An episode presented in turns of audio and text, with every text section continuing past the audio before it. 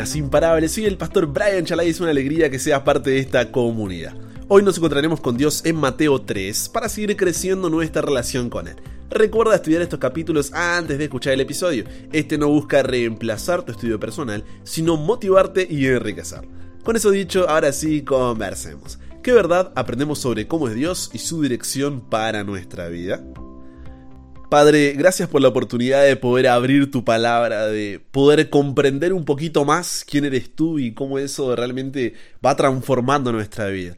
Ayúdanos hoy a poder profundizar en el libro de Mateo, específicamente verlo desde una perspectiva más amplia, ¿no? más general, que presenta a Jesús como un rey y este mensaje del reino que viene a traer y cómo este mensaje del reino nos lleva a tomar decisiones para la eternidad. Señor, que realmente este episodio pueda ser de bendición, pero sobre todo de decisión.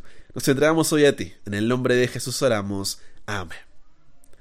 En el capítulo 3 de Mateo se introduce por primera vez el concepto de el reino de los cielos. ¿Habías escuchado alguna vez esta frase? El reino de los cielos.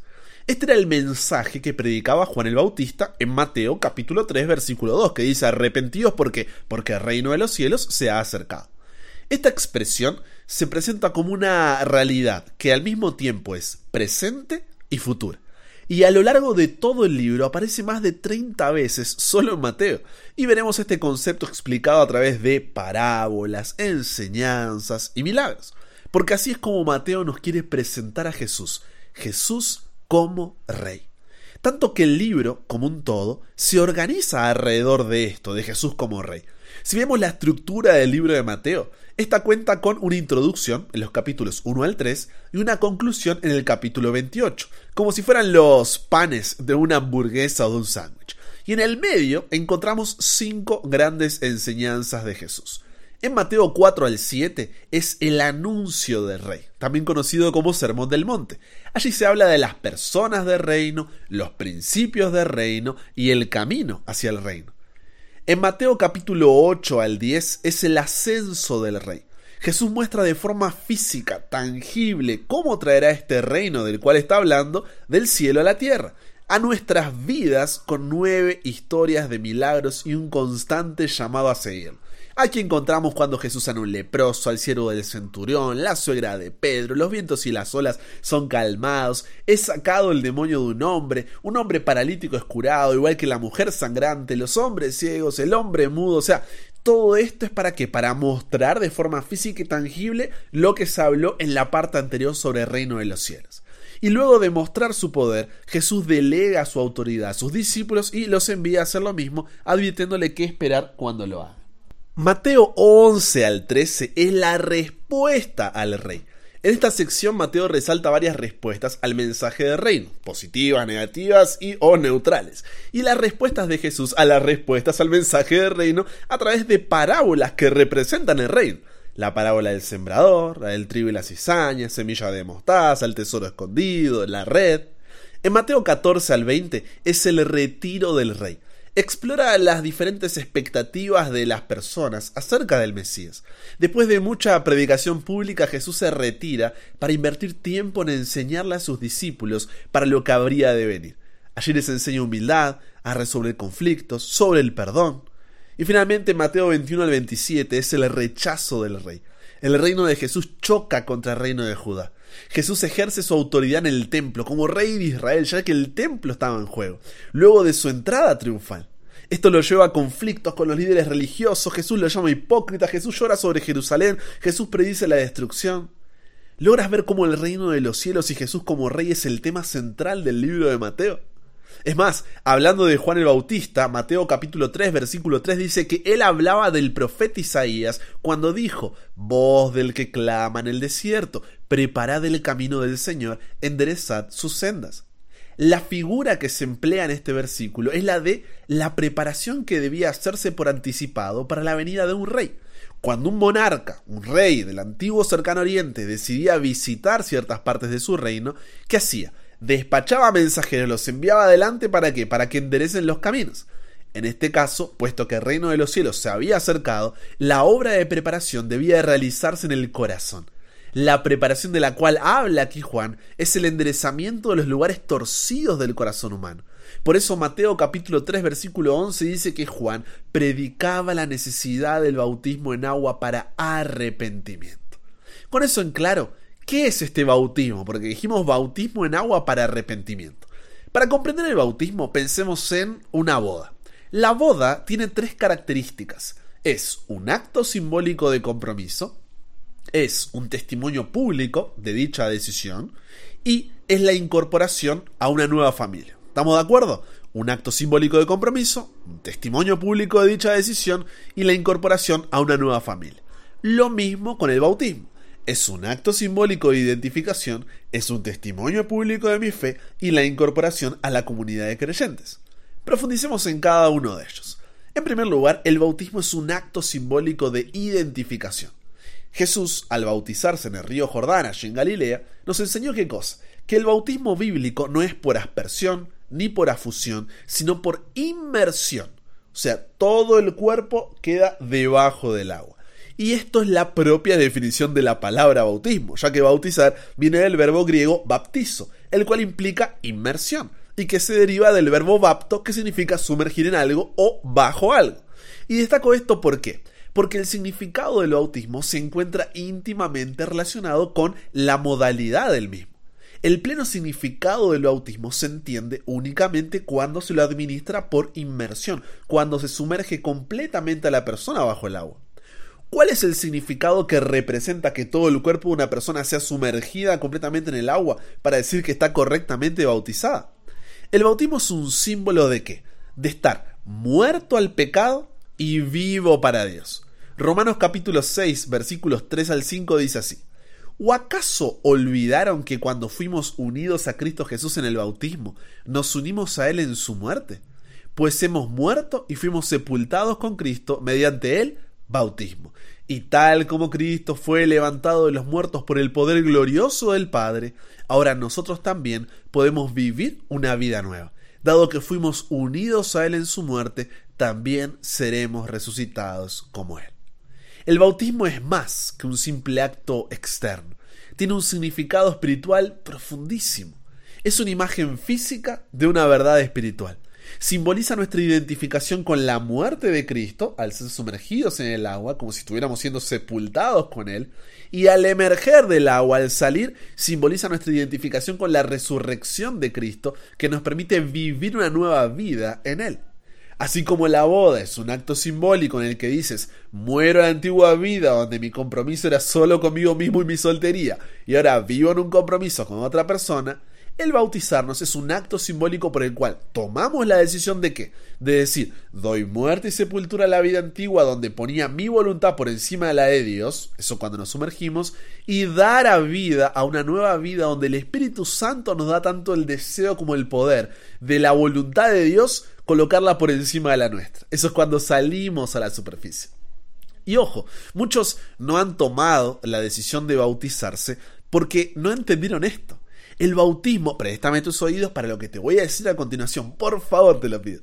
El bautismo no es un certificado de finalización, ni un reconocimiento de madurez espiritual o una prueba de conocimiento bíblico sino un acto de iniciación en la caminada cristiana, donde reconocemos que no queremos separarnos de Dios, al igual que una boda, reconocemos que no queremos separarnos de la persona que amamos y queremos iniciar una vida con ella. No te bautizas cuando crees que, ay, ya está, solo suficiente maduro espiritualmente, no, sino cuando reconoces que necesitas de Jesús como Señor y Salvador de tu vida. Y por el poder del Espíritu Santo, quieres crecer cada día en tu relación con Él y ser transformado por su amor.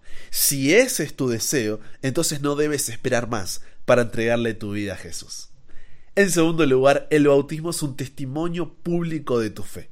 Así como la boda nos compromete públicamente a amar, respetar y cuidar a la otra persona en una relación comprometida y para siempre, el bautismo representa la entrega de la vida de Dios y la aceptación del perdón y la gracia ofrecidos por medio de Jesús. Hechos capítulo 2 versículo 38 dice arrepentidos y bautícese cada uno de vosotros en el nombre de Jesús para qué? Para perdón de los pecados. Y en tercer lugar, el bautismo es la incorporación a la comunidad de creyentes. A través del bautismo uno se une al cuerpo de Cristo que es la iglesia. Primera de Corintios 12:13 afirma porque por un solo espíritu fuimos todos bautizados en un cuerpo, sean judíos o griegos, esclavos o libres, y a todos se nos dio a beber de un mismo espíritu. El bautismo no es lo que te hace miembro de la familia de Dios, solo la fe en Jesús hace eso, pero sí es una demostración de esta pertenencia. Como un anillo de boda, es un recordatorio visible de un compromiso interno hecho en el corazón. Somos llamados no solo a creer, sino a pertenecer. Mateo capítulo 3, versículos 13 al 17, relata el bautismo de Jesús. Él no necesitaba ser bautizado, no tenía pecados de los cuales arrepentirse, pero lo hizo para ser nuestro ejemplo. Y de la misma manera como fue lleno del Espíritu Santo y reconocido por el Padre como su Hijo amado, en quien tiene complacencia, Dios también quiere que seamos llenos del Espíritu Santo y como dice primera de Juan 3.1, llamarnos hijos suyos. Este ejemplo de Jesús nos muestra que el bautismo no es un ritual opcional.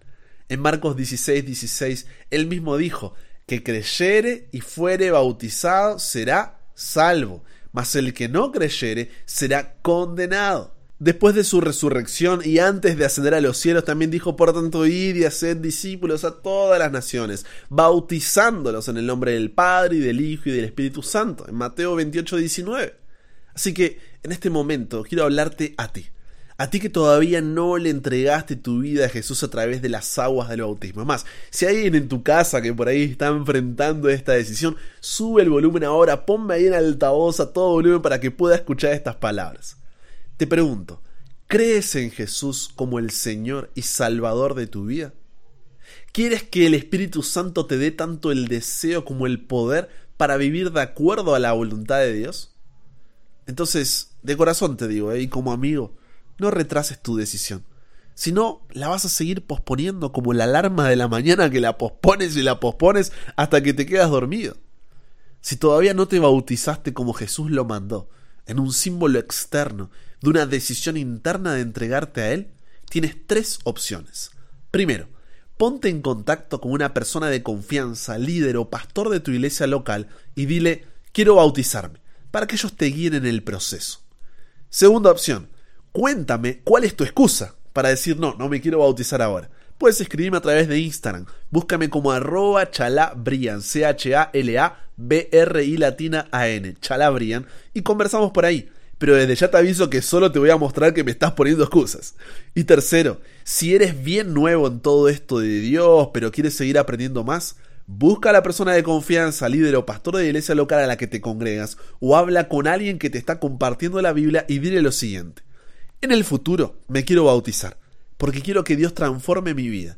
Ayúdame a seguir conociéndolo para poder tomar esta decisión. Esas son las tres opciones. La pregunta aquí es, ¿qué vas a hacer? Satanás intentará hacer que pongas oh, mil y una excusas posibles, porque es el amante que se opone a esta boda. Pero es momento de tomar una decisión. Una decisión que cambiará tu eternidad. Arrepentíos porque el reino de Dios se ha acercado. El bautismo no es un certificado de finalización, un reconocimiento de madurez espiritual o una prueba de conocimiento bíblico. Es un acto de iniciación en la caminada cristiana. Y si tú ya te bautizaste en su momento, que hoy sea un día para renovar ese compromiso, para recordar por qué lo hiciste en primer lugar, tanto si sigues en los caminos de Dios como si con el tiempo te alejaste. Hoy es el día de volver a comprometerte con Él. Conversamos con Dios sobre esto.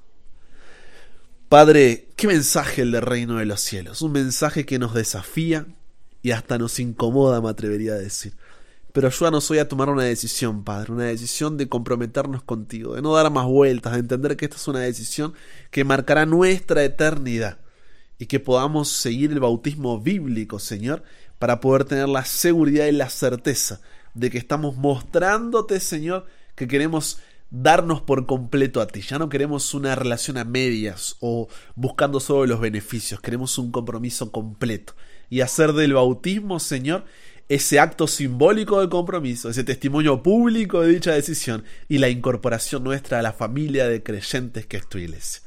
Ayúdanos a tomar la decisión, Dios, a no dar más vueltas. Satanás intentará poner todo tipo de trabas, pero que podamos tener la seguridad de que esta es una decisión que debemos tomar porque es parte de nuestro crecimiento, no el final del mismo, no una demostración de cuán buenos somos, sino el inicio, que diga, quiero entregarme por completo, quiero ser cada día más como Jesús.